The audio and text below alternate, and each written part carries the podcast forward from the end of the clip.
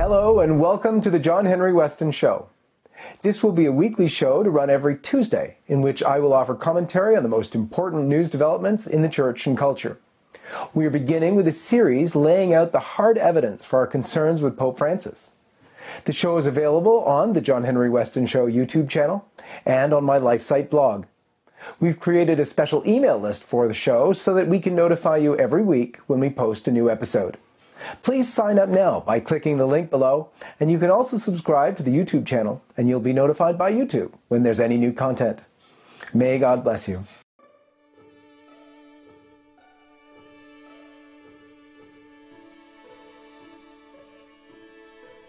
Did Pope Francis promote cohabitation before marriage? Hi, I'm John Henry Westen, co founder and editor in chief of LifeSite News. At LifeSite, we don't take lightly criticizing the Pope, nor do we do so out of any kind of animosity toward him.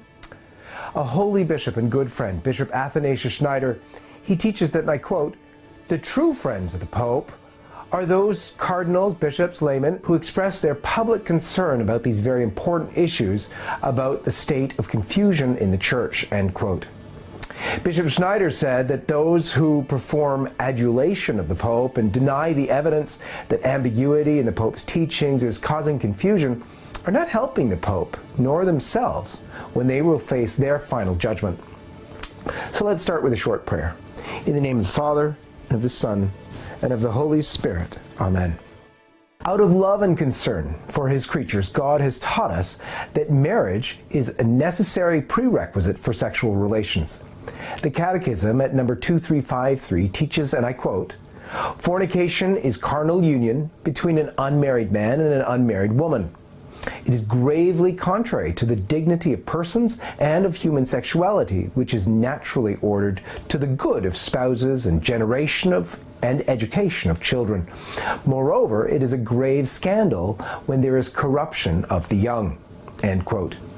However, on June 16, 2016, Pope Francis said something to the priests of Rome which went viral in the mainstream media. He seemed to promote cohabitation. And I know that sounds impossible, but here's the video of him saying it. Ma davvero io ti dico, ho visto tanta fedeltà in queste convivenze, tanta fedeltà. E io sono sicuro che questo è un matrimonio vero, eh?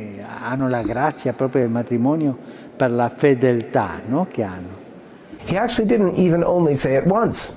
On February 25, 2017, he made similar remarks speaking to the Roman Rota. And one of his closest advisors, his most frequent interviewer, Jesuit priest Antonio Spadaro, tweeted out this photo of a couple going hand in hand to meet the Pope. The caption on the photo, as you can see, contains the words of the Pope the welcoming of those young people who prefer to live together without getting married. Beyond the Church's teaching, social science has demonstrated the harm of cohabitation. Writing at LifeSite, Dr. Patrick Schneider cited numerous studies to show cohabitation is, as he said, quote, bad for men, worse for women, and horrible for children. The rate of divorce among those who cohabit prior to marriage is nearly double that of couples who marry without prior cohabitation. Men in cohabiting relationships are four times more likely to be unfaithful than husbands.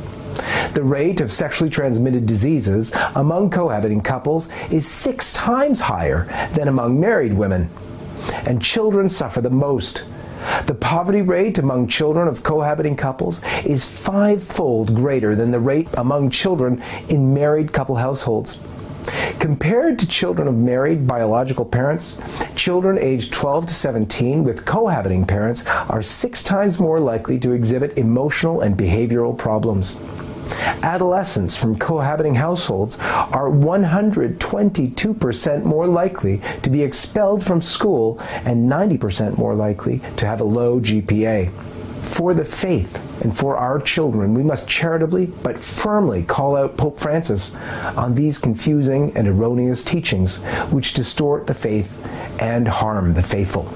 Pope St. John Paul II described the harm of cohabitation in his exhortation Familiaris Consortio. Cohabitation, he says, presents the church with arduous pastoral problems, and he described the serious consequences as, quote, the loss of the religious sense of marriage, seen in the light of the covenant of God with his people, deprivation of the grace of the sacrament, grave scandal, End quote. He also listed social consequences, and I quote again the destruction of the concept of the family, the weakening of the sense of fidelity, also towards society, possible psychological damage to children, and strengthening of selfishness. End quote. Our motto at LifeSite is Caritas in Veritate, the truth in love. And so it's out of love for the Pope that we want to call him to enunciate the truth and correct the errors he has taught, which have harmed the faithful. For LifeSite News, I'm John Henry Westen, and may God bless you.